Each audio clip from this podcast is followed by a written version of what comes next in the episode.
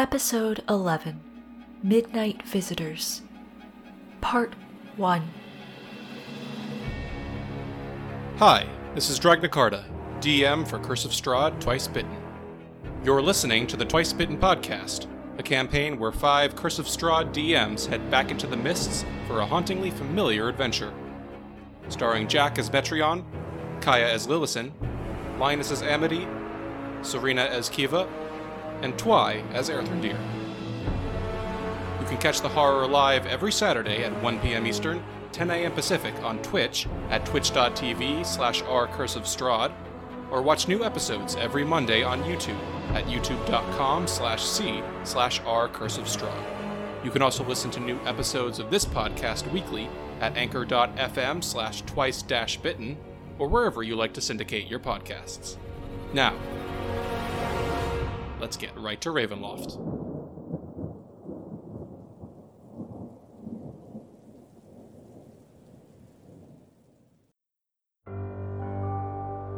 Hello, everyone, and welcome back to Curse of Strahd Twice Bitten, the show where five DMs take on D&D's top gothic horror campaign. Especially significant given that this is Halloween, the season of at least. So, welcome again, everyone. I am Dragnacarta, your host and DM, and thank you to everyone for continuing to tune in during this exceptionally spooky season to what we hope is an exceptionally spooky show. Uh, before we get started, uh, just a few quick announcements uh, from Serena. Do you want to take it away real quick? I do indeed. Um, so, as you are all aware, we finally have our own subreddit, reddit.com slash r slash twicebittendnd for episode recaps and discussion threads. And there is a discussion thread for episode 11 already, so get your theory fingers cracking. We have a full asset library. Um, You'll get the first notifications for new podcast episodes and YouTube VODs. We're also going to be having um, episode art galleries so you guys can look back at all the amazing art we've been featuring. We do welcome any and all interactions from theories and art to fan fiction and beyond. And a little bit later, after the break, we are going to be announcing our twice bitten Curse of Strahd Halloween giveaway. So stay tuned for that. All right, thank you, Serena. Uh, I think that's all we got for the start of the show. So, without any further ado, let's dive in and get started with Curse of Strahd Twice Bitten.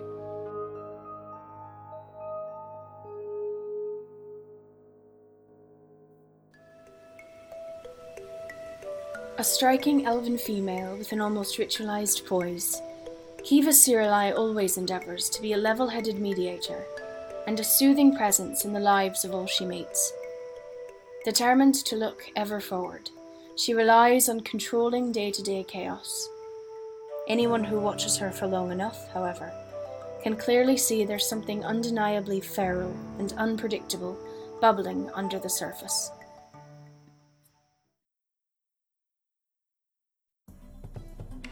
In the company of these fine strangers, he is just Metreon. But across the Sword Coast, he's known as Metreon the Magnificent. He is a tiefling whose body and dress carry the signatures of a nomadic performer, as evidenced by the rougher edges of his costume and his sinewy frame covered in faded tattoos. Though he may not look like a typical magician, rest assured, he cleans up quite handsomely The well dressed, well spoken half elf who introduced herself as Lillison has stayed away from the rest of the traveling group during the journey so far. Oh, she's friendly enough if someone strikes up a conversation with her. Charming, even. But left to her own devices, she invariably keeps to herself, and even looks nervous when anyone comes within ten feet of her.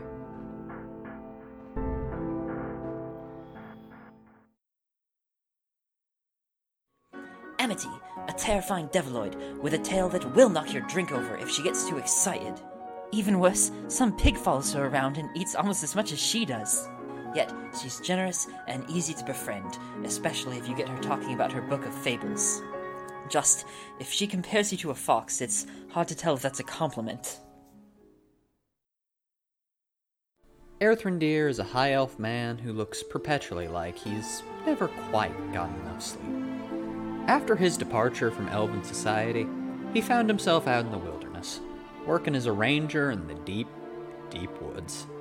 However, this did little to quell his passion for history, and he's found himself on the road to Neverwinter, hoping to track down a book that might hold the answer to a question he's held for a long, long time. Hello, everyone, and welcome back. With that, I think we're ready to get started with this session. So, last we left off on Curse of Strahd, Twice Bitten. In search of safety from Strahd von Zarovich and escape from the dreary land of Barovia, our five travelers made their way to the fortified town of Vallaki, alongside Ismark Kolyanovich and Irina Kolyana, a woman who they learned was pursued by the attentions of the vampire Strahd. In Vallaki, they met Urwin and Danica Martikov, the kindly owners of the Blue Water Inn.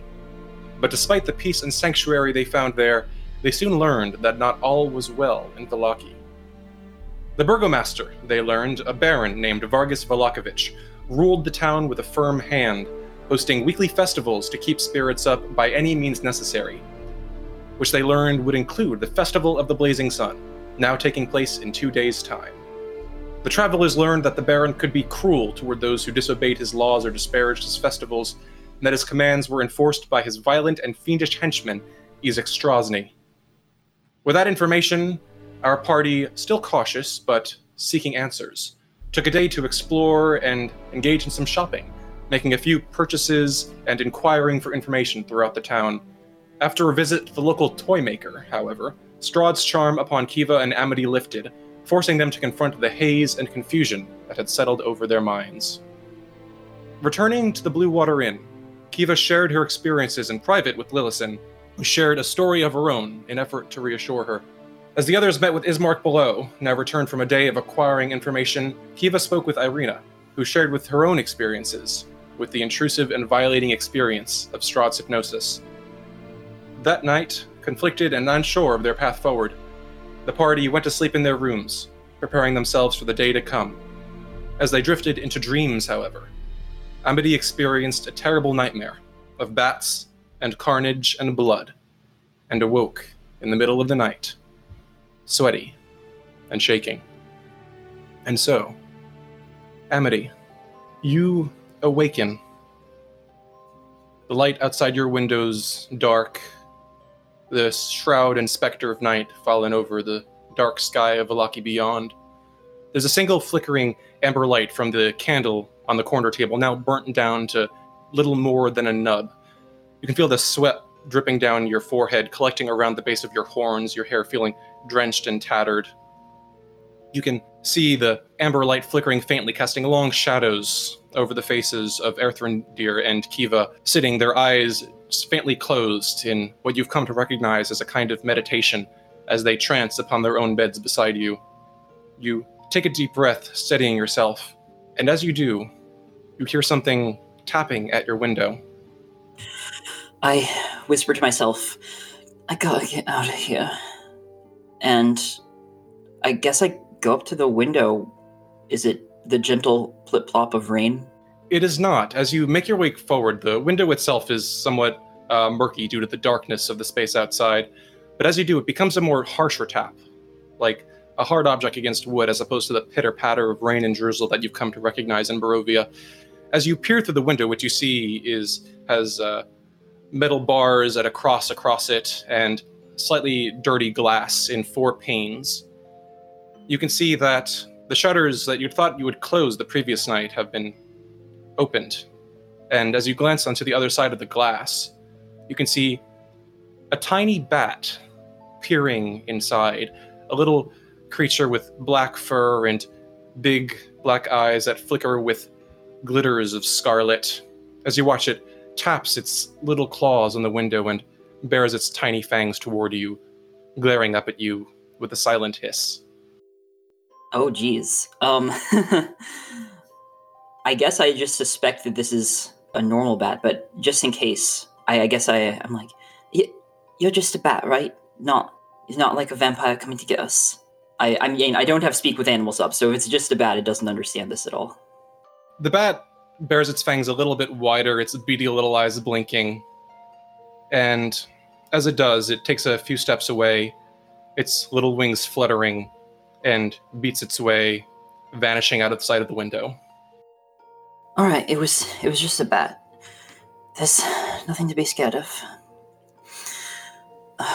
Amity returns to the bed. I have got to get out of here. You turn Is- away, mumbling to yourself. And what was your question? I was just gonna say, is it still like the witching hour, or is it a reasonable time for other people to wake up? Uh, no, it is quite late. You don't imagine you've been asleep for very long. And as you turn away from the window, muttering to yourself, you don't hear the bat, but what you do hear is the sudden humming and crackling of energy. And then behind you, you hear the crashing and crunching and splintering of glass, shattering. You hear the sound of glass shards spattering across the floor whirling around, you suddenly hear the rush of the chill wind outside. And as you do, seeing the lower right broken pane of the window, you suddenly see a flood of tiny black bodies, leathered and winged, flooding inside the chamber. I will need everyone to roll initiative. Oh. And those of Give us me who one are in a moment to different pull the map up. Does this Uh, you are still asleep, but we will get there in due time. Oh boy. If you're still asleep, then oh wait, does that mean I okay? We we didn't do anything since the last long rest, so All right. So, everyone, please select your tokens and roll initiative. hey, Dragna, I have a question for you. Um, Go for it. why? Why are you doing this? Because I hate you, that's why. Well, good enough. Good checks to know out. where you stand. All right. With that, Lillison, from afar, you hear the distant shattering of glass. You are jolted awake from your sleep, but you are surprised this round. Okay. Metreon, you hear the same. Kiva, you are rudely awoken from your trance, your eyes snapping open. Uh, you are surprised this round, but you are now awake. Okay. All right, with that, you watch as the swarms of bats begin to flood into the room. Almost like a never ending flood, a cascade of tiny black bodies of clouds filling the air and sky around you. All right, so uh, they are going to make two attacks against Kiva. That's a 23 to hit. Yeah, that hits. All right, you suffer four points of piercing damage as the bats bite and tear at your flesh. Another swarm's going to attack. That's a nine to hit. That one misses. All right, next up, uh, two are going to attack Erthrendir as one of the swarms flies above him and dives down toward him. That's going to be a six to hit against Erthrendir and a 21. Nope. The 21 will hit, yes. All right, you suffer five points of piercing damage. Ow, ow, ow, ow, ow. All right, and with that, two are going to attack Amity. That is an 18 to hit and a 7. uh, the 18 hits. All right, very good. Uh, you suffer seven points of piercing damage. All right, and with that, that is the end of the bat's turns. Um, you can hear movement coming from the room beside you. You think Irina and the others might have heard it. Amity, it's your turn. What are you doing? All right. Um, Amity uh, adjusts this way slightly and then casts Thunder Wave, summoning the spirit of a gigantic ox hoof stomping down on the ground to try to thunder these four bats away. All right, you said this was Thunderwave? Yeah, All right. What direction is this cube facing in? Do you mind placing it on the map? yeah. I did. I just place it here, possibly. Um, I, I, it's coming from me going south and east, and so it's trying to push these four bats. Gotcha. So the bat between you and Erthrendir is actually above you. Apologies for that not being clear. But you can get three bats with this. If, if it's a cube, then can one side point up and get the one above me? Uh, no, unfortunately, because that would Okay. require you know an indentation of the cube. But you can get the I three see. bats uh, to your south. Uh, that's acceptable. All right, let's uh, get some saves going. Right, they have to make Constitution saving throws. That is three failures. Yeah. All right, uh, they each take only five thunder damage and are pushed ten feet away from me. In addition, any unsecured objects that happen to be in uh, this in room are. Uh, Uh, pushed away. sorry, it looks like the attack rolled on Foundry rolled the damage first. Should I use that one? Oh, did the attack? Oh, I guess it did. Okay, I didn't see that. Yes, sure, use that did. one. Yes, it auto rolls. All right, excellent. Thank you. Next up is actually no, Metreon and Lillison. As you startle awake, glancing around the room, you suddenly hear um, the sound of slamming coming from the corridor outside your door. You hear loud thuds and the splintering of wood. And as you do, glancing at the window, you can see several dark silhouettes staggering up the stairs. There's a moment later, and the door cracks, and s- you hear the sound of cracking and splintering. And you watch as one of them begins to stagger through through the window. No, I don't like that. Alrighty then. So, uh, as you're watching this, uh, Metreon, you are up. So uh, Metreon would have actually already been up uh, at this hour, uh, tattooing himself. But when he hears the, the the chaos coming from the direction of the other's room, and then hears the splintering of, of his own door, um, he's going to reach over, pull over his jacket so he has some kind of armor, and uh, reach around and get his crossbow out. Are they? Uh, is whatever is trying to get into our room in our room, or are we still kind of secure? Right now, your the door to your room has not been damaged. I'm going to use my action to. Can I move this like this cat this cupboard or dresser? Uh, yes, if you want to try to move it in front of your door to obstruct it. Yes, I'm going to do that. All right, go for it. Uh, make an athletics check for me. Uh, yeah. Um, pray for me. I am. Six. All right, you try struggle to move it, but don't successfully push it aside. It stays stubbornly in place. Lil, Lil, and I'll uh, I'll call out to Lillison to hopefully try and help me next time. And that's my turn. Very good. Uh, with that, Lillison, you're up.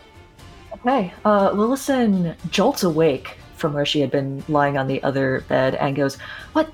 What's what's going on? There's something coming up there. There's something's going on. Uh, something's trying to get in. Are we going out to meet them? Are we barricading ourselves? I'm not going out to meet them.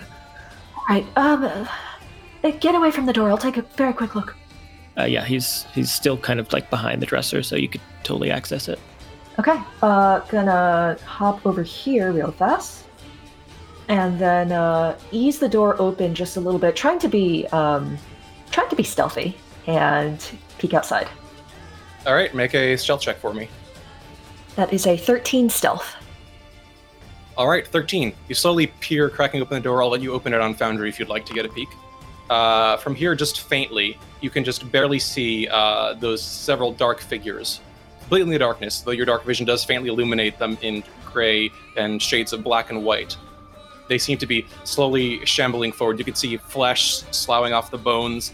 They appear to be slowly shambling forward, and you hear a low, guttural growl echoing from their uh, approach. I don't like the look of this. Metreon, what do we do? We stay in here. Get in here. Just help me with push this thing in front of it. Okay, uh, Lillison will close the door and uh, I guess help tug the drawer uh, in front of the door. All right, uh, make uh, an athletics check for me. Can she? Can I help? Give her the help action? Uh, no, you would 19 have had to do that on your. Uh, all right, together with Lillison, suddenly showing a burst of strength, the two of you haul the the wardrobe from its place in the corner and slam it in front of the door, obstructing the path. As you do, uh, you do hear a sound of thunderous force and screams coming from the uh, other guest room. Oh, Do you think that was the rest of us? Metreon's uh, just like holding the door, the holding the the cabinet against the door. Uh, I don't. Fuck. Uh, I don't know what to do. Damn, what do the windows look like? Uh, the windows themselves, they've got pretty heavy, uh, not bars, but reinforcements in a cross pattern. Otherwise, uh, you know, is there anything specific you're looking for? They've got pretty heavy shutters attached to them. Do they have glass over them? Yes, they are, you know, crossbars and glass. Okay. Well, I don't think any of them are getting in that way, I suppose. Um, If I still have the action for it, I would like to point my finger towards where I know the other room is and cast message to Erthrendir. Uh, all right, I will allow it. Or actually, no, it would have taken your action to move the wardrobe, I'm afraid. Okay. Um, so yeah, that will be my turn. All right, uh, Erthrendir, you're up. Okay. Uh, you so have two swarms of bats attacking you, several other swarms filling the space in the room. As the thunderous blast of Amity's Thunderwave clears, you see the walls stripped bare, all the furnishings uh, destroyed or twisted, and the glass in the windows before you just blown out and splintered onto the street. Uh, what would you like to do? Okay. Uh, does it look like there's anything else about to come in through our window? Uh, make a perception check for me. Got you. Okay, that is a 15. It doesn't seem to be that there's anything else coming in. It seems that the swarm has largely finished coming in through the window that Amity was by. All right. He's going to look over to Kiva and just mouth, All right, y- you got this. Fuck him up. And he's going to give her a dive, Bardic Inspiration. And then, turning to the swarm of bats in front of him, he raises his wand from where from it, fumbles it out of his pocket, and begins to sing. And as he does, it's the song of at least Kiva can understand it, just saying something along the lines of We know this world is yours. We know the woods are dark and terrible and that you are the masters of it. But this place is ours, and you are not welcome here. And with that, he's going to cast Dissonant Whispers on the bat in front of him. That's going to be a wisdom save. Alrighty. Uh, is this the one to the south of him, above him, or to the bottom right? Uh, south. You got it. Alrighty, let's see how this goes. That is a natural 20, I'm afraid. Oh, dang it. Okay, they only take half as much damage on a save, which is still six psychic. In fact, you watch as you know a number of other bats fall forth from the swarm. Uh, their little bodies smashing on the ground. Um, it doesn't look like there are very many bats left in this swarm anymore. Okay, he'll take it. In that case, he's just going to look around in panic, and that's his turn. All right, Kiva, you're up.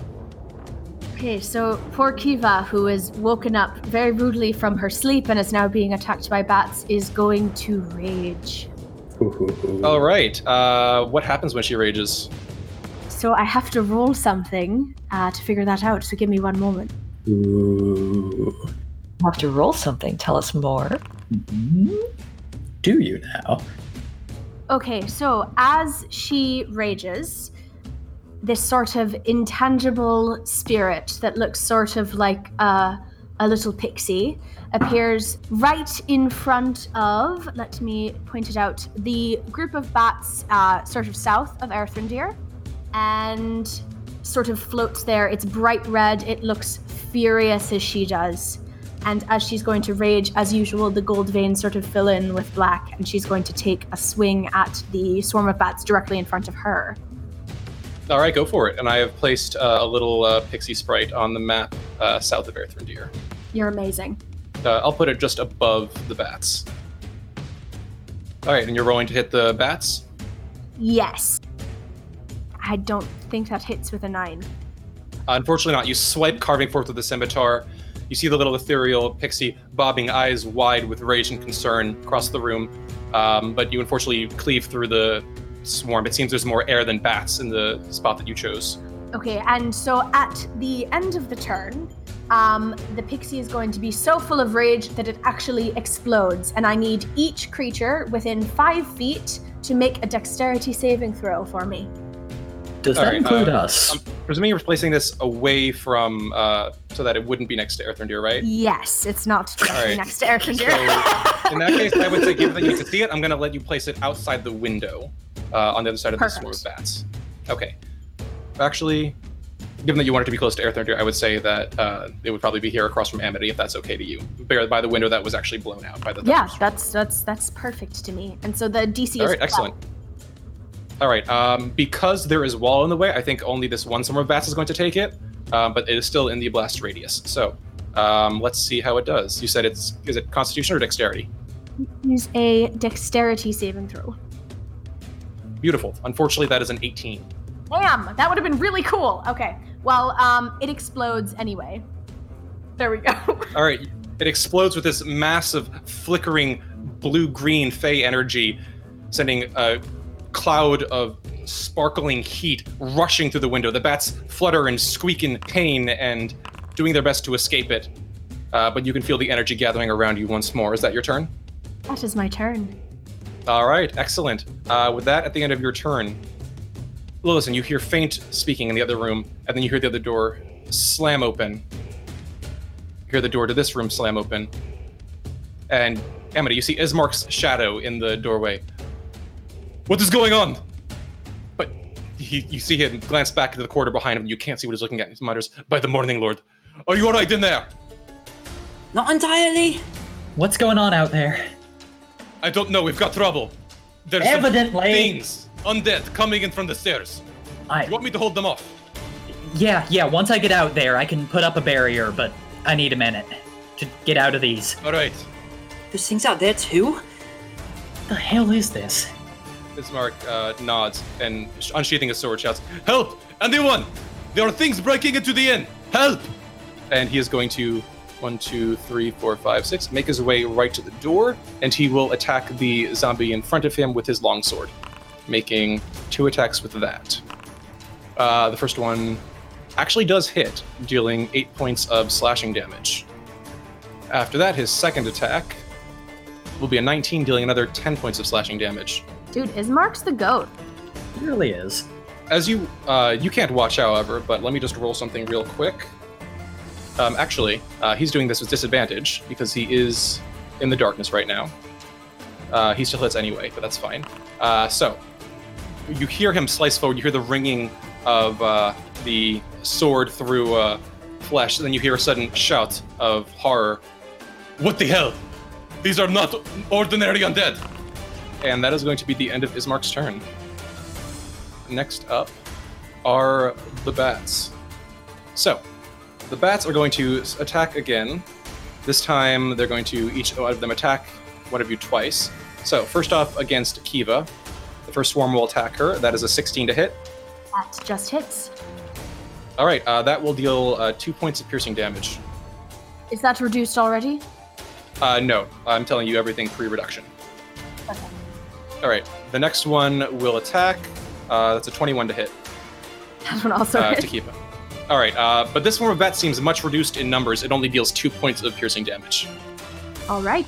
Uh, with that, that'll be two attacks against Erthrendir. That is a 16 to hit Regrettably. and a 22 to hit, which I presume hits, dealing a total Yes. of nine points of piercing damage. Okay, he's looking pretty bad. Next up, uh, two against Amity. That's going to be a 17 to hit and an 11. Uh, both of those. Uh, Erthrendir is going to cutting words, the 11, as he yells, Hey, you mongrels! Don't you even try it, or that you will be in our stew tomorrow. And he's going to reduce that by, really, one to a 10. All good. Um, so the the first hits. one does hit. That hits was the one with uh, most of its members dead from the thunder wave. So uh, Amity only takes two points of piercing damage. Uh, also, also Erthrendir, I made a mistake. The swarm that attacked you uh, and hit had half a hit points, so you could have the damage that you took as well. Got you. And the second hit? Uh, the second hit was an 11. Right, and cutting words to 10. How much damage? Oh, to the 10 hit your AC? My AC is 10. Beautiful. Uh, that's going to be seven points of piercing damage. Oh boy. Alrighty then. Uh, so with that, that is the end of the swarms of bats. Irina's going to spend her turn doing Irina things. At this point, as you watch, you hear a sudden hiss, and mist begins to spill from the window to the south. You watch as it begins to expand into a massive cloud of fog that soon swallows up the entirety of the room, blinding the lot of you. Uh, this is entirely in the southern room. All right. Next up is Amity. That's right, it is. Amity adopts a defensive posture, holding her hands over her head, and stumbles out. The, the, because of her. Because of them. Get, get, get out of here. And, um, disengaging, of course. One, two, three. Oh, right, her movement speed is currently not optimal, uh, and so this is as far as she can go. All right, you enter the room just in time to see a. Uh, you, you see the zombie that Ismark is currently fighting.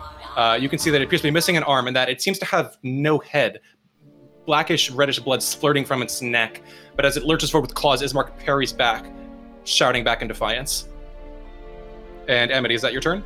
Don't hurt me, she says. That's her turn. She can't do anything. I guess uh, well, Bardic Inspiration, bonus action. Oh, yeah. Uh, let's give that to uh, Ismark. He looks pretty sweet. You got this, Ismark. Ismark glances back and gives you a nod, uh, doing his best to offer a smile. As he does, he uh, moves up to parry as the uh, zombie in front of him swipes toward him.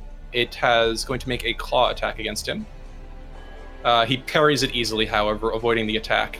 The zombie slashes toward him, and then pausing, tilting its head as if listening to something, slowly takes a step back. And as you watch as six other of the other creatures step back, he takes a swipe toward the one uh, that's retreating. That is a crit, That's slicing through the torso entirely. You watch as a small pale head on the ground that was madly chattering its teeth abruptly pauses and lulls to the side. However, as he does, panting, nodding to himself, a sudden shadow swoops in from overhead and stands in the place where the zombie head once stood. Ismark blinks in the darkness, stepping back, but Amity, you recognize the shape immediately in the dim light. The pale, gaunt features, the widow's peak pulled back over his head, the dark black cape pulled over the red tunic, and the scarlet gem at the neck. You immediately recognize Strahd von Zarovich standing atop the stairs beyond. He fixes Ismark and you with his gaze, a small smile tugging at his lips. Good evening. Might I enjoin your premises? Ismark staggers back, looking back helplessly at Amity. For the moment, we're out of initiative. Amity, what are you doing? The I- rest of you I- watch as the bat suddenly still fluttering up away from you, clinging to the sides of the room. Other glances all gazing toward the hallway. I, I didn't realize that the bats were yours, she says, kneeling. Ismark glances back, eyes wide. He holds his longsword up in front of the door. He pauses, glancing back toward Amity. Are, are your friends all right? What's what's going on in there? Uh, the rest of you hear, uh, sorry, specifically Erthrendir and Kiva, you hear Strahd's voice. Lillison and Metreon, you do as well. It's unmistakable. Is the fog still there? The fog, as you watch, slowly begins to dissipate, vanishing. Eva has backed herself up into the corner of the room, uh, holding her scimitar in front of her. Yeah. Erthrendir just gives her a desperate look and whispers, I. What do we. What do we do? Stay quiet and hide. And don't let him know that we're in here. He already knows. He sent the bats in. I know you're there, my dear. Please, let us not exercise this foolishness a moment longer. longer. Come out. I wish to see my guests in my treasured Barovia. Kiva looks absolutely panicked at Erthrendir. Um, Here. If we don't let him in.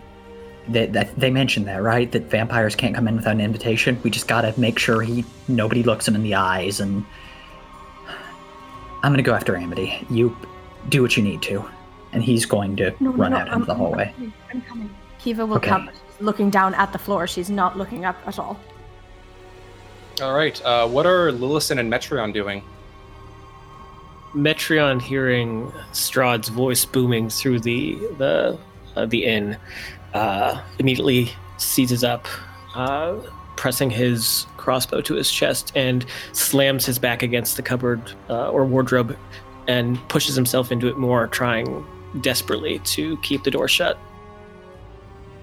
Is Lillison assisting? Lillison will actually go over to the window and see what she can see from there. All right. Uh, make a perception check for me. And as you're doing that, uh, Erthrendir, uh, you see as Strahd glances over Ismark's shoulder and offers you a nod. Good evening.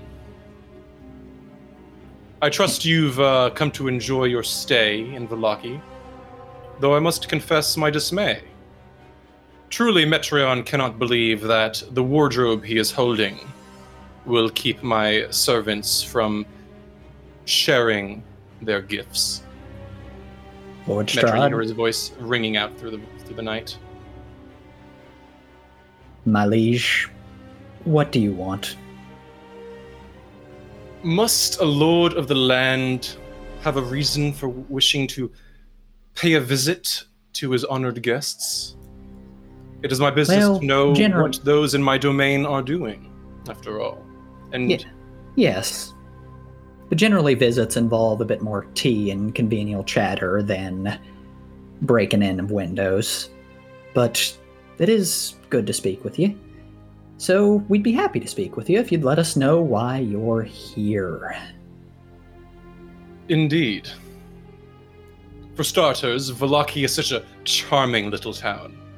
It's been so long since I've visited, I thought it might be worthwhile to see how it's changed. I've only had the chance to make intermittent trips as of late, so it's wonderful to see that this little inn has grown to accommodate such interesting guests. Beyond that, of course, I wish to, and at this point you hear. Uh, Lillison, what do you roll? I rolled a 23 for perception. Beautiful. So you see the shifting of a shadow outside of your window, like a large winged form suddenly whooshing past the window up to the roof overhead. You can faintly hear the sound of soft clacking, what sounds like claws on the roof above you. And as you do, Amity and Erthrendir, you see a dark shape drop onto the staircase behind Strahd. Its strange features are difficult to make out in the night. It seems to be almost a person wearing a large cape of feathers, a strange protrusion on the front of their face. But as you look, Amity, you can just faintly see a long, dark beak, black feathers covering the head down over the shoulders, a cloak down over the shoulders, and a short sword held directly out towards Strahd from behind. And you hear a voice say, I must insist that you depart. Devils have no home in this place of sanctuary. Strahd pauses and slowly turns, inspecting the figure behind him for a moment, and then shakes his head. Hmm. Interruptions aside, that I shall deal with shortly. You hear a, sh- a sharp intake of breath from behind him. And then you hear the flapping of wings and the clacking of claws from the top of the roof. And the newcomer speaks again. I must warn you, my friends do not take so kindly to intruders. I must politely insist for the welfare of those that live here and those that remain as guests that you respect their guest right and depart in peace. Strahd rolls his eyes.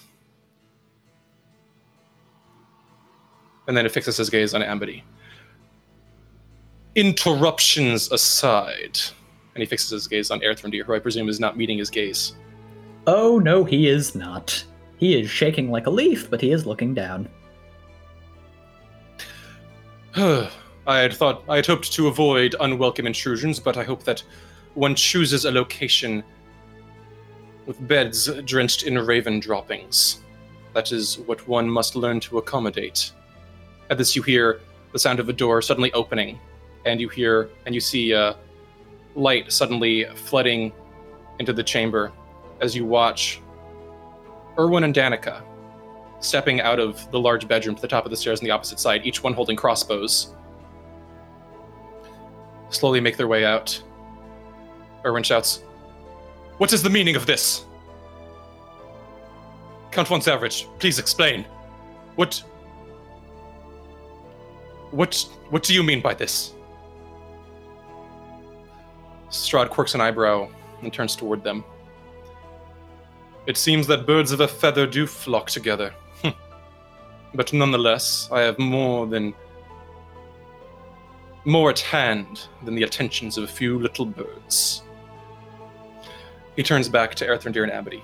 Now, as discussed, I wish to visit upon my guests, and it is considered impolite to deny the presence of the lord of the land you remain in. So, if it would behoove you to do so, might I join you and share the evening in this? He wrinkles his nose, and for a moment you see his nostrils become like bats. Pitiable, but perhaps respectable establishment. Erthrendir is just going to throw a desperate look at Amity and shake his head. Amity looks at Erthrendir.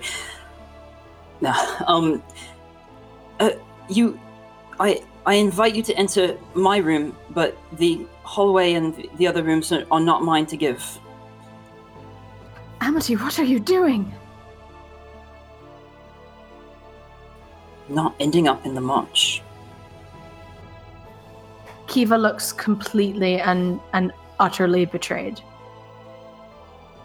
Strahd smiles. Then you watch as he vanishes in a cloud of mist. Ismark starts stumbling back. What in the hells? You hear uh, a retort from the uh, bird headed creature outside. Look out! He could spring up from anywhere. Amity, you wait for a few long moments while you're doing this. Uh, what are Lillison and Metreon doing? Uh, Metreon is uh, whispering uh, to Lillison. They, saw, they said it was safe. They said it was fucking safe. It's not safe. What are we gonna do? They they know we're here. They he specifically called out you and the wardrobe. What do Yeah, I you- know. I know. I know. He he can't come in though, right? He's got to be invited. I think he just was invited. Oh fuck me! Not into your room. If, if this is a conversation Amity can hear. No, this is a Okay, this this, is is whispered. Okay, got it. panicked whispering. Do we go out, join the others? If I do, he's gonna kill me. He didn't get he didn't get enough blood last time. I think if we stay in here, we won't be any safer.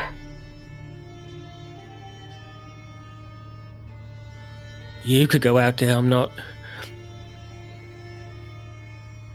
All right, I'll go out there. Help me move the dresser away again. Uh, Metreon pauses, looking down at the floor, uh, with wide, beady eyes, uh, sweating profusely, uh, and very slowly, uh, as, as slowly as he possibly can, starts to get up off the floor. And Lillison would be able to see, uh, but he his hands are quaking, trembling as he's moving towards the other end of the wardrobe. Are you sure you want to do this?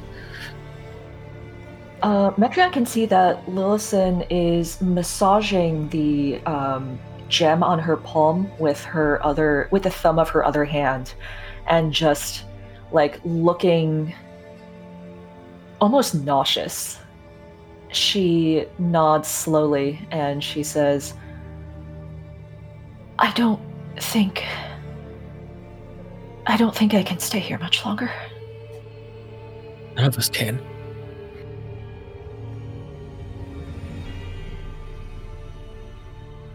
And with that, uh, Metreon will start to pull the wardrobe away, provided Lillison is like helping him push it because he's Yeah, got Lillison will help noodle arms. All right, there is a slow scraping against the floor. Ismark glances back and sees Amity retreating toward the room. Amity, wait, what are you? And Amity, as you step into the room, as I presume you're now there, correct? Yeah, and she's gonna say to Kiva, um, he he's probably going to come into the through the window, so you might want to leave. What are you what are you doing this for? I don't think we could stop him. You're putting yourself and all of us at risk, and I really don't know if you're thinking of that. And with that, she's going to leave the room. Uh, Just stay stay in the hallway of the other rooms. Then he, you don't have to invite him in if you don't want to. Amity. Erthrendir, it looks like a mix between furious and like he's about to fall over at any moment, but he just gives her a nod. We, we, let's talk about this later. I'm I'm not talking. I'm saying I'm coming in with you. I'll make tea. Two minds are better than one. Amity goes up to the window and looks out.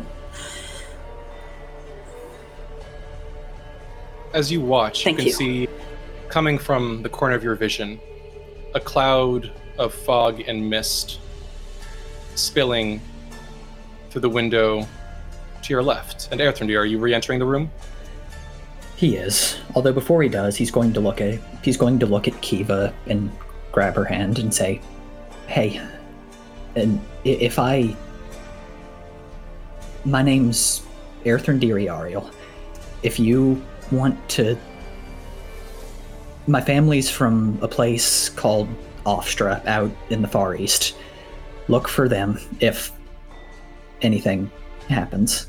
If you make if you make it out, please." Will squeeze his hand as he goes by and nod, and then she's going to leave the room and she's going to try to find Irina as soon as possible. All right. Um, Amity, out of the corner of your eye, and Erthrendir as you step forward. Um, before you can move toward the table, you see a thick cloud of mist boiling in through the window. As you watch, it slowly forms, swirling in one of the chairs upon the of the table, and you watch as, in the chair closest to the beds, slowly, lazily forming into the shape of a silhouette, finally coalescing to the form of Strahd von Zarovich, reclining in his chair, one leg over the other in a relaxed position, smiling at you, baring his fangs over his lower lip, and slowly extending a hand toward Amity. My- Amity, oh, sorry, no, Amity, you're first. goes to uh, shake the hand, though averts her eyes from his gaze. Strahd chuckles as he accepts it. As you watch the bats chitter and squeal, uh, taking their places up in the rafters, perched upon different parts of the room. They're every single one of their dozens and dozens, if not hundreds, of beady little black red eyes piercing through the darkness down toward you. A few thin wafts of mist still swirling around the base of the floor. Strahd accepts her hand, and as you move to shake it, chuckles and abruptly stands. Once more, you're reminded of how tall he is. For even your height, he still towers above you, a dark, gaunt silhouette that casts you into shadow, blocking the light of the candle entirely. He slowly looks down at you and slowly touches his finger to the point of your horn, chuckling softly. I must confess, despite your taste in venue, you and your friends were an intriguing taste when last we met. I wish to see if it was but a freak accident or if you are indeed as interesting as I believe. And you watch as you feel like his fingers slowly move down your neck, his claws poking against the flesh there. Just but a taste. Lord Strahd, I might it be easier for you if the blood is freely given? Perhaps if we uh, take a cup and fill it ourselves. That way, there's a it easier for everyone involved. Strahd's gaze snaps toward you, and then he hears Amity about to speak. What is she going to say? Uh, um, as as you can see, I'm already. Uh, your your servants have already taken some from me. Uh, she holds out her arm, um, blood dripping down it. Um, la- lap up what you want, but I think if you bite me again, I might not survive it. Oh, I assure you, my dear. But then again, if your friend is willing to offer his own services, I must say that, well, I appreciate one's selflessness, the selflessness of heroes, one might say. I must confess that I enjoy partaking in a more intimate experience. He turns to face Erthrendir. At that entire sentence, he goes just dead white. And uh, if you do so, all right. is that uh, okay for the cup then, or do you want more? Provide your neck. Arthur. Erthrendir is going to do so, but as he does, he is going to murmur what to Amity sounds half like an incantation, half like a prayer, and cast healing word on himself. Strahd raises an eyebrow, but does not seem to react to it. You may cast healing word. Okay. Healed for six. All right. With that, you watch as Strahd slowly leans forward, his fangs bared, extending toward Erthrendir's neck, his fangs slightly piercing into the pale flesh there. And then he stops, shaking his head and chuckling darkly. What a disappointment. He pulls back, his head entirely not releasing his grip on Erthrendir's neck, but keeping his claws there, piercing sharply, almost painfully into the flesh. He shakes his head again. I always expect more of outsiders to my lands, but perhaps you are just the dregs and the chaff. A shame. I thought you might be interesting, but evidently not. And his arm lashes forward toward your torso, uh, aiming to strike. Okay.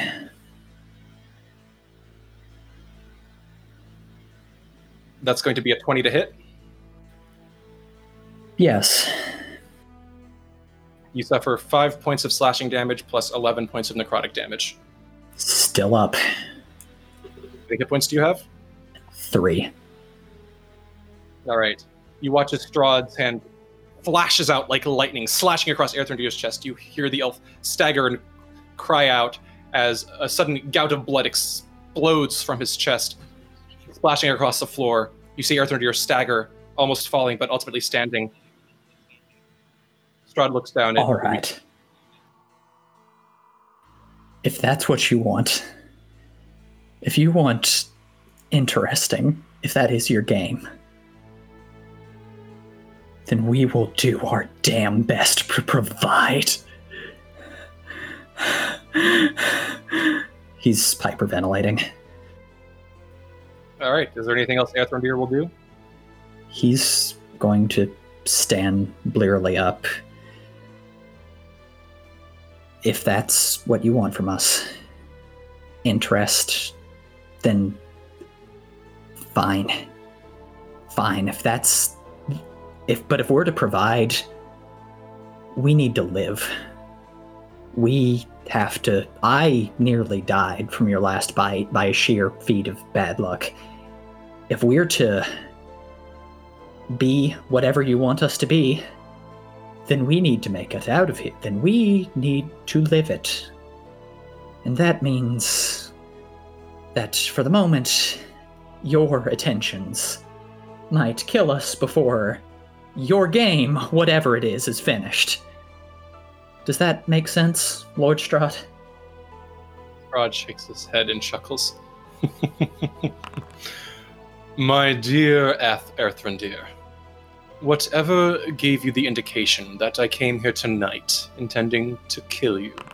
Nothing. You watch as his features blur and become ethereal and turn to wispy nothingness as his body dissolves into ethereal mist and boils out of the window and vanishes out of sight.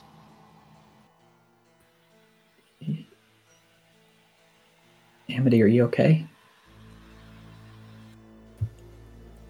I don't know.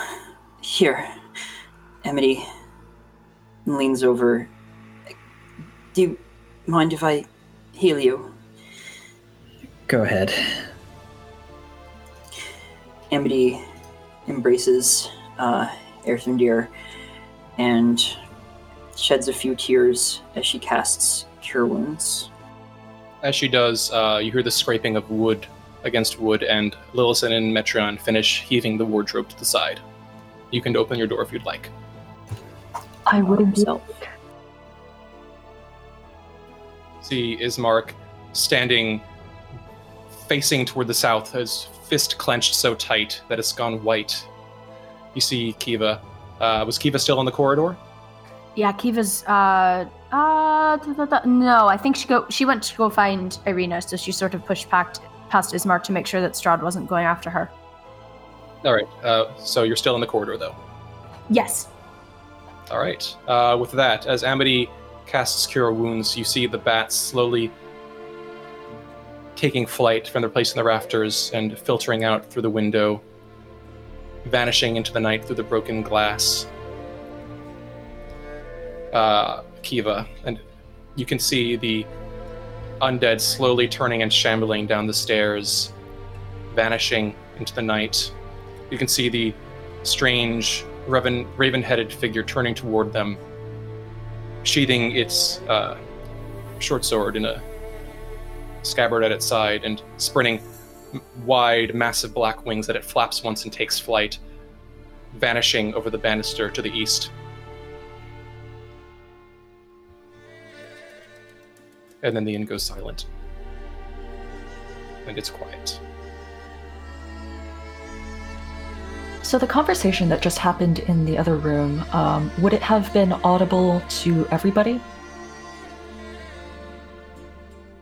Uh, you would have heard uh, Strahd's conversation with Erthrendir, yes. Okay. Um, Lillison's going to glance back at Metreon, give him uh, just like a slight nod, and then take a deep breath and basically just gently but firmly push Ismark and Kiva aside as she goes down into that large room. All right. As you do, you see uh, uh, Kiva. You see Danica and Urwin exchange looks. Uh, Danica calls out, "Kiva, is everyone all right over there?" Uh, I think I think we're fine. Um. Uh, but we could probably use some um, bandages or something. She nods and exchanges a look with Urwin. They swiftly begin making their way down the stairs, uh, down at the tap room, and vanish into the kitchen. You watch as uh, Urwin splits off from Danica's path and begins making his way toward the front door. You hear the door to the tap room open and then click. Uh, Lillison, you hear the sound of flapping wings descending uh, from the roof, uh, stopping shortly below your window. All right, what are the rest of you doing? Erthrendir, after Amity heals him, does not return the hug. He's going to kind of extricate himself from her grip and step out into the hall. Lillison, Metreon. Uh, Metreon. Metreon is actually when Lillison leaves, he uh, slumps against the corner of the room and slides back onto the floor and is uh, still keeping himself like in between the wall and the wardrobe, Gotcha. uh, hyperventilating. Lillison. Lil- Lillison is going to be standing basically right outside the door uh, and is going to prevent Erthrendir from stepping into the corridor. What do you want? What in the world was that shameful display?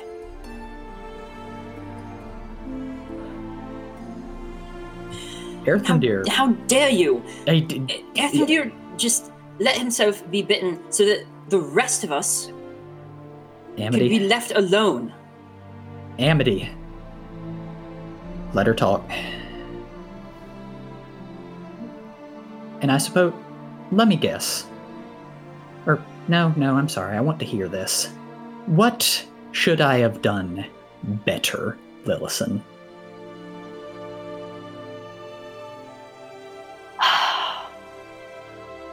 First of all, I don't believe that inviting him in was the best strategy. And second,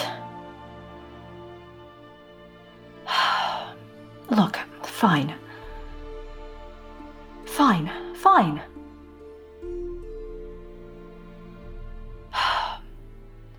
Next time. And now we know there will be a next time. Next time. Don't show your fear. Don't show your defiance. If. let me talk to him. Let me do all the talking. Can I get you any warm water or bandages or anything? Lillison, what you can do right right now is letting me get somewhere where I don't have to fucking listen to you. I'm sorry. Were you did I did I fail at crisis management? Did I miss a few steps? Did I Oh no, I'm sorry. I'm responding very poorly to all this. Unlike you, the trained negotiator. I'm sure it would have gone fine. But I'm I'm I'm sure, sure. And when he tears your beating heart out of your chest, either for defiance or for playing along, then I will be sure to heal your wounds and mop your blood. And maybe I will refrain from telling you how fucking right I was. Is Kiva hearing this? Because if so, she's going to now pull Lillison away and give Erthrendir a look like, all right, we're all a little fucking stressed right now. That's uncalled for. Lillison, let's take a walk. We're not. It wouldn't have changed anything, you know that? He wants us. He wants something out of us. He's not gonna leave us alone. We'll speak of this in the morning. Go. Erthrendir is going to. Yeah. He's just going to head down the stairs. As he does, he's going to murmur a quick spell and cast Healing Word on Amity and Kiva with the last of his spell slots. All right. And as you do, uh, Lillison, watching Erthrendir's glyphs shimmering in the air, you hear a faint sob from your left. And glancing faintly through the dim light into Ismark and Irina's room, you see Ismark sitting on Irina's bed, an arm around her shoulder, and you hear a faint sob. Kiva, I'll be fine. Please, you should probably go attend to Irina. She's probably terrified. Okay, um, look, if if you need anything, and if he fucking says anything like that to you again, I'll beat the shit out of him. And she's gonna give him a little, s- give her a little smirk, and then go to Irina. All right. As you make your way into the room, uh, Metreon, you hear the sudden rush and flapping of many wings. And glancing toward the window, you watch as four large, uh, human-sized forms with massive black wingspans, wingspans take to the skies, moving past your window and then vanishing out of sight. As you do, you hear footsteps coming up the staircase outside, and listen. You see Danica, a number of items held in her hands, followed shortly after by Urwin stepping inside. Please, if anyone's injured, let me take a look. I'll do what I can to help. Thank you so much. Um, Lillison is actually going to see if she can join Amity. All right.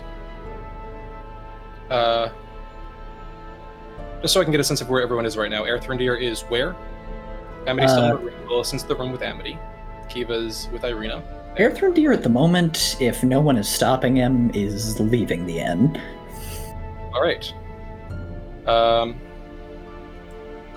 very good. With that, all right, Lillison, you successfully make your way into the room with Amity, and looking around, you hear a soft gasp behind you as Danica surveys the room. Oh my goodness. Oh my goodness. And she sees Amity moving forward. She's carrying a pitcher of water in one hand and bandages in the other. Are the both of you all right? Those creatures. I'm fine. Uh, I believe Amity is probably very hurt. I don't know what happened here, but we're very sorry that to bring this trouble down upon you. No, it's. She kind of bites her lip and hisses beneath her breath. She looks over at the window, shaking her head. It is not your fault. Please, do not blame yourselves. Um, Metreon, you hear footsteps and you see uh, Urwin peer into the room, glancing in. Are you all right in here, son? Um, was there any trouble, any injury, any damage?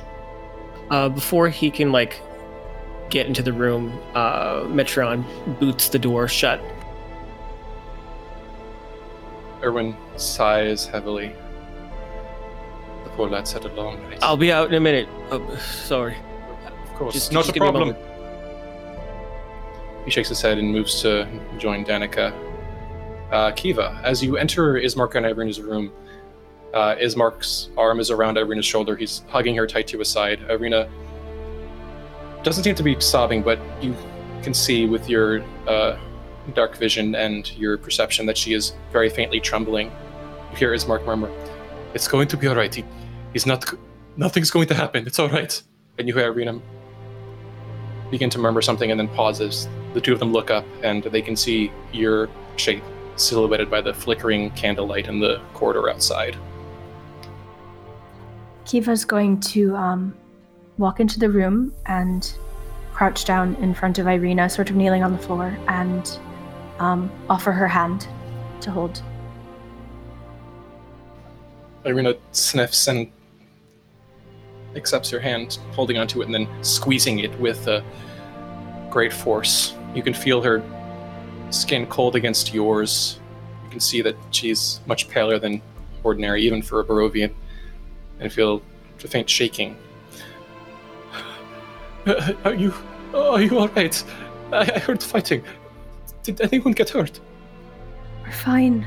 We're we're all fine. Um, the Martikovs are taking care of Amity, and uh, Erthrendir is very resourceful and was able to heal himself a little bit, and and they're all gone, and and we're fine. Okay.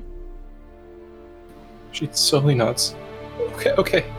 And you're okay, right? You're okay. I'm okay.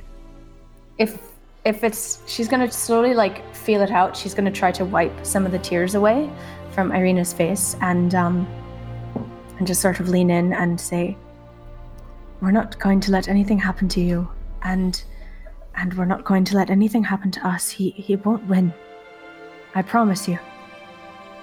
Irina flinches as you reach for her and away as you say those words and says, her voice quiet, Please just tell them I'm sorry. I, I didn't mean for any of this to happen.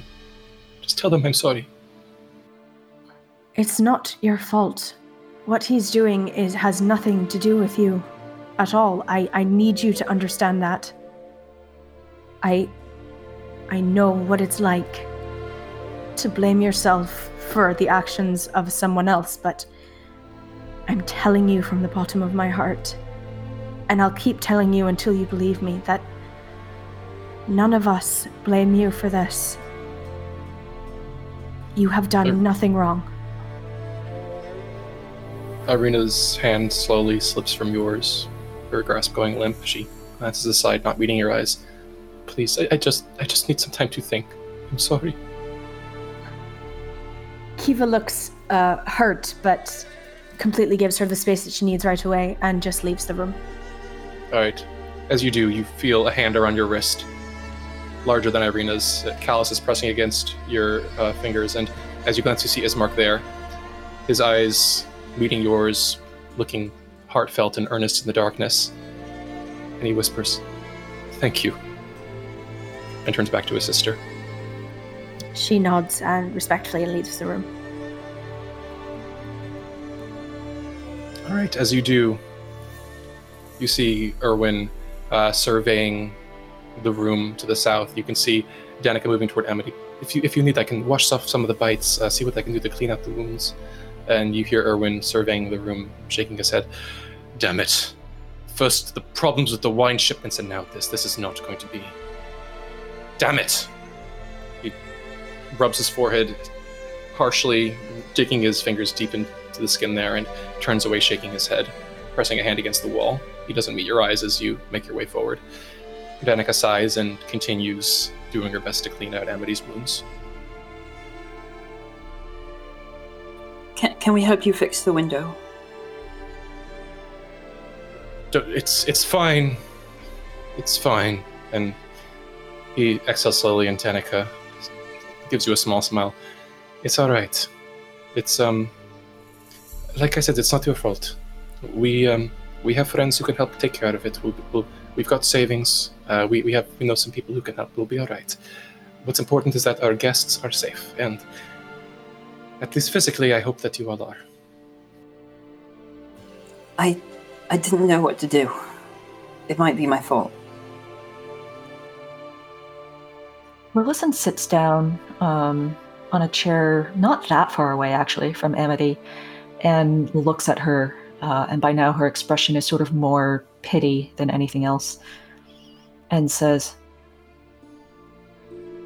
Amity, I'm just asking because I want to make sure that you aren't still under the effects.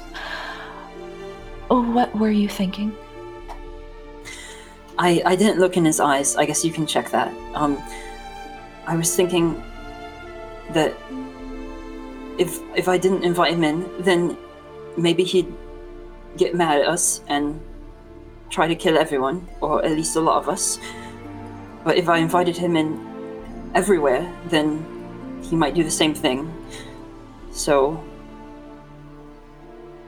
I I tried to only get him into my room so that he, he wouldn't think that I was trying to stop him, but also that he wouldn't get to everyone else.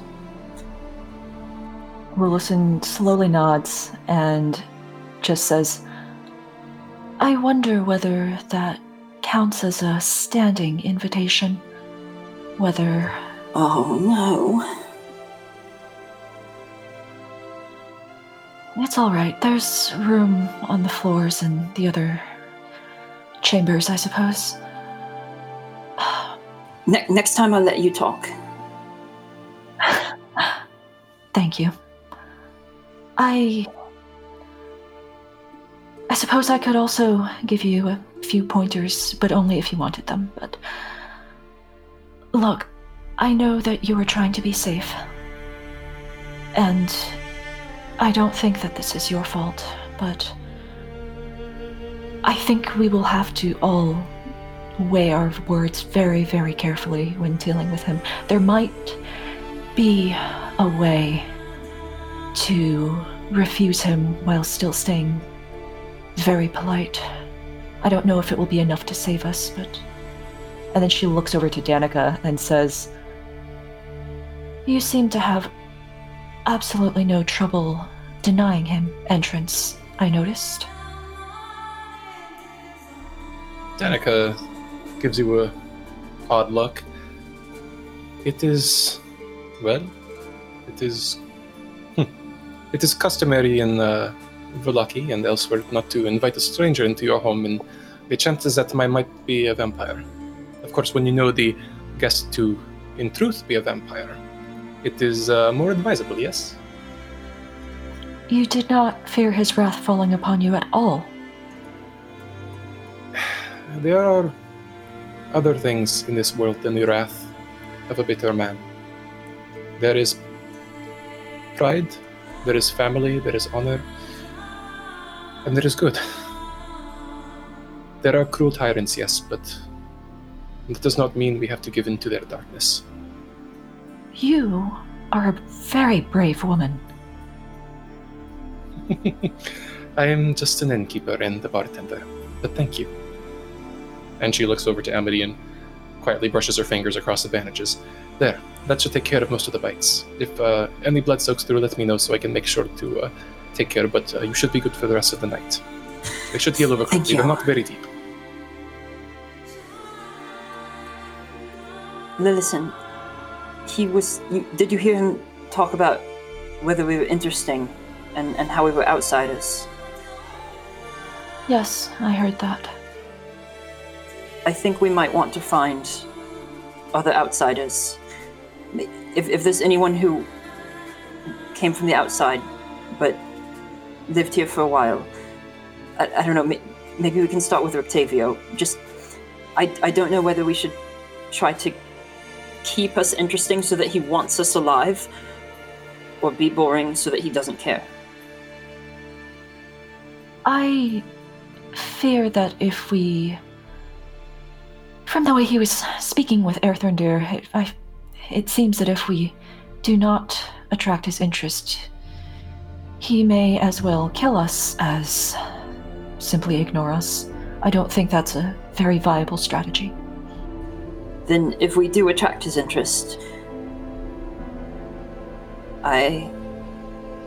We just have to figure out how to do it without making him angry. We'll have to be clever and resourceful and brave, like the heroes in your stories. He, he's gonna kill us anyway. Uh, and uh, Metreon, at this point, while everyone was talking, was very hurriedly putting on his disguise kit, packing up everything, and throwing it in his sack, and is standing in the doorway. Uh, it's just kind of like at the tail end of this conversation. I'm not that kind of person. I'm not a quester. I'm not a hero. I don't want to live in a story. Everybody's already the hero of their own stories, Amity. she chuckles bitterly. Yeah, Lillison like kind of rolls her eyes a little bit as she says that as well. I'm getting out of here.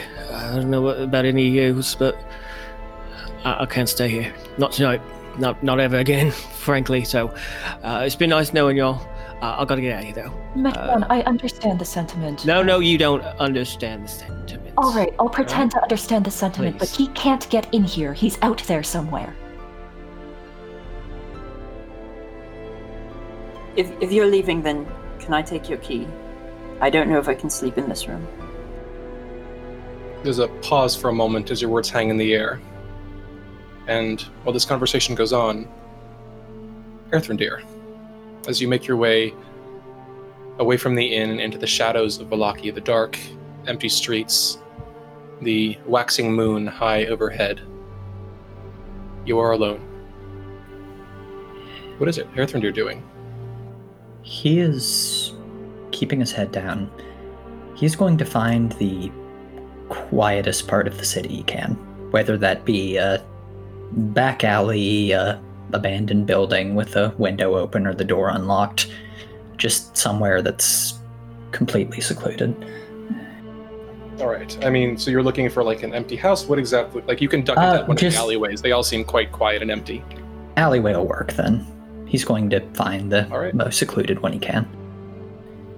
You find then... a little corner where a house has a little alcove into the side, a place where perhaps another wing or another structure once stood, but now you see only dark and damp cobblestone overcome with green black flecks of moss, a soft puddle of mud onto one side, and the old splinters of ancient crates sticking up out of the sodden earth. There's a thin mist curling along the ground of this muddy alleyway, and as you lean against the wall, you can see your breath softly swirling and misting in the air as you exhale. He's almost crying, and obviously holding it back, but instead he draws his wand from the sheath at his hip, concentrates, and begins to weave a pattern in the air, leaving gl- blue sea green lines glowing.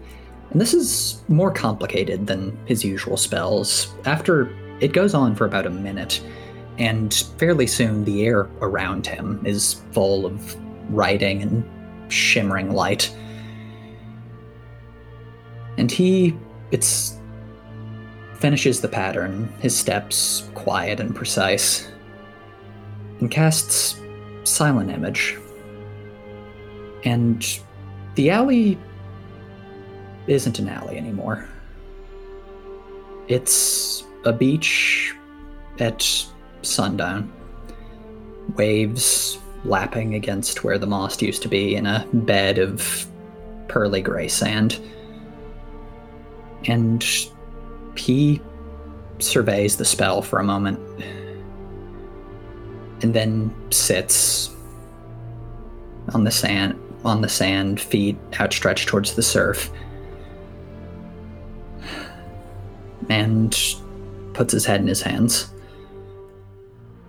and stays there until the spell wears off.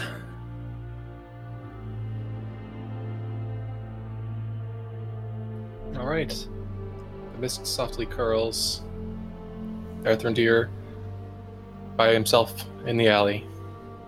And back in the inn, Amity's request for the key brings out as Metreon holds his sack over his shoulder. Metreon, what is your response? Uh, I'm sorry, could you repeat that?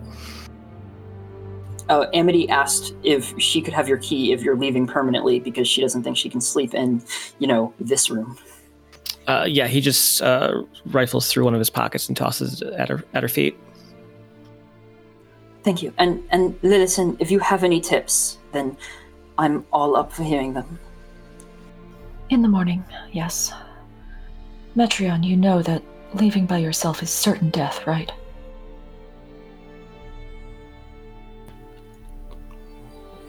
Uh, I don't know anything right now. And uh, Metreon turns around and, and walks away.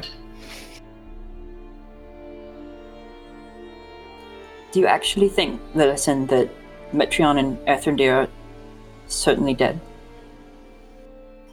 I don't know.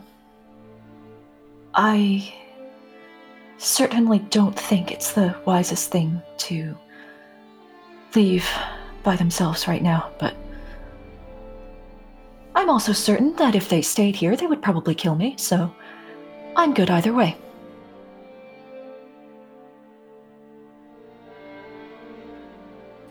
I, I I don't think they're really that angry at you. Oh, no, of course not, but they seem like the sort of person who, when they get angry, it spills out to everybody around them.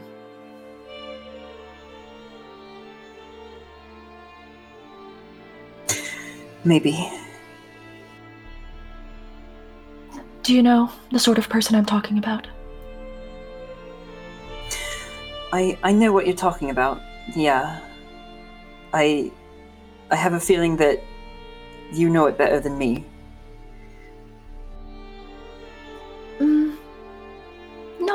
Particularly, I don't think. You said that you came from a small village. Was it. I suppose. Was it peaceful there?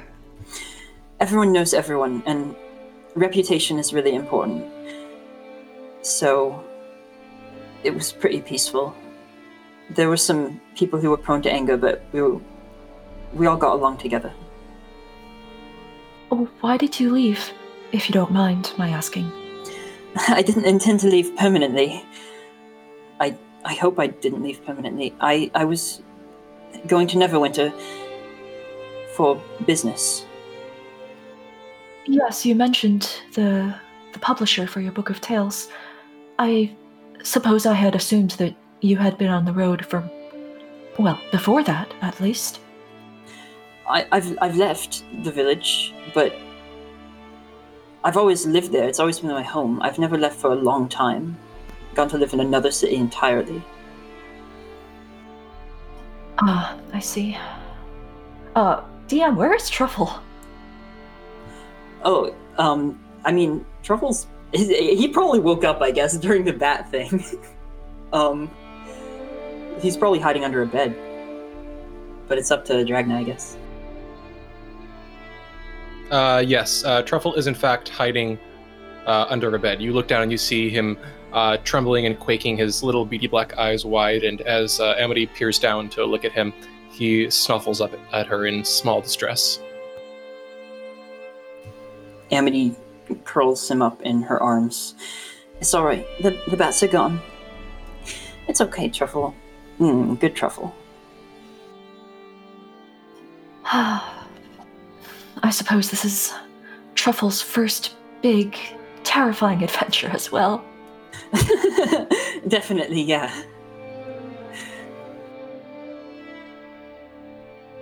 Listen, I know this is going to be a bad night for all of us, but at some point tomorrow, maybe maybe tomorrow evening, um I would love to actually hear some of your stories. I wasn't I wasn't here for when you gave that performance in the tap room. I'd love to. Lillison smiles uh, in what seems to be a very genuine manner and uh, stands up. Do you um do you want to take Metreon's bed? Sure, as, as long as it's not covered in makeup. I can't promise that. All right. Uh, Amity goes to Metreon's bed and examines it for stains. Uh, Metreon, is the bed stained at all, or is it irrelative? Oh yeah, the pillows and the, the sh- especially are quite stained with uh, shoe polish and uh, pancake makeup. I mean, as long as it's only makeup. I mean, there's some wine sta- there's some wine stains too. So those are the only stains that you detect. okay, that's good. Any other stains are from previous guests. Uh huh. Likely story. Certainly. All right. So uh, as Amity moves toward Metreon's room, Urwin and Danica move in. Uh, you see uh, each of them with a broom and a dustpan beginning to sweep up the shattered bits of glass and splintered wood upon the ground of the room, uh, slowly doing their best to clean up um, and surveying the area as they try to put things back to a semblance of normalcy. Listen, I know you were in the camp that was just like live here forever, make a living, but I, I really, really want to get out of here, if I can. I. I understand. And uh, for what it's worth, I don't actually want to live here forever and make a living. I just think that we need to at least figure out what people here are like in their daily lives so we can keep our heads down when we need to. Right. Let's do it. All right. Is anyone else doing anything in the inn at this point? So, Uh, Kiva, um, what do you? Yes. Oh, perfect timing. So once uh, she sees Urwin and Danica go into the room that everyone else has vacated, she's going to uh, enter the room and sort of close the door behind her, but not shut it all the way. So, like, just you know, keep it cracked open. All right. You can hear, you can see that Urwin and Danica appear to be. Uh, Urwin is murmuring something to Danica. Danica shakes her head. Um, uh, but as the door s- sl- quietly squeaks, almost closed, Danica's gaze uh, glances over toward you. Oh, Kiva, forgive us. Uh, we were just doing our best to get the room back in order. It shouldn't be too long. Take your time. Truly, I, I don't know if any of us are going to be going right back to sleep, but um, I would like to talk to you about something, if that's all right. Urwin nods. Of course, whatever we can do is. Uh, what do you What do you have in mind? Can we? Uh, any concerns that we can assist with? I know that you've all had a quite a troublesome evening. Uh, just one, actually. What can you tell me about those birds? Urwin's eyebrows slowly creep up, and Danica's eyes faintly narrow, and that's where we're going to take a break. Oh. Oh boy. All right. So, hope you all enjoyed the first half of the episode. We'll see you back here soon.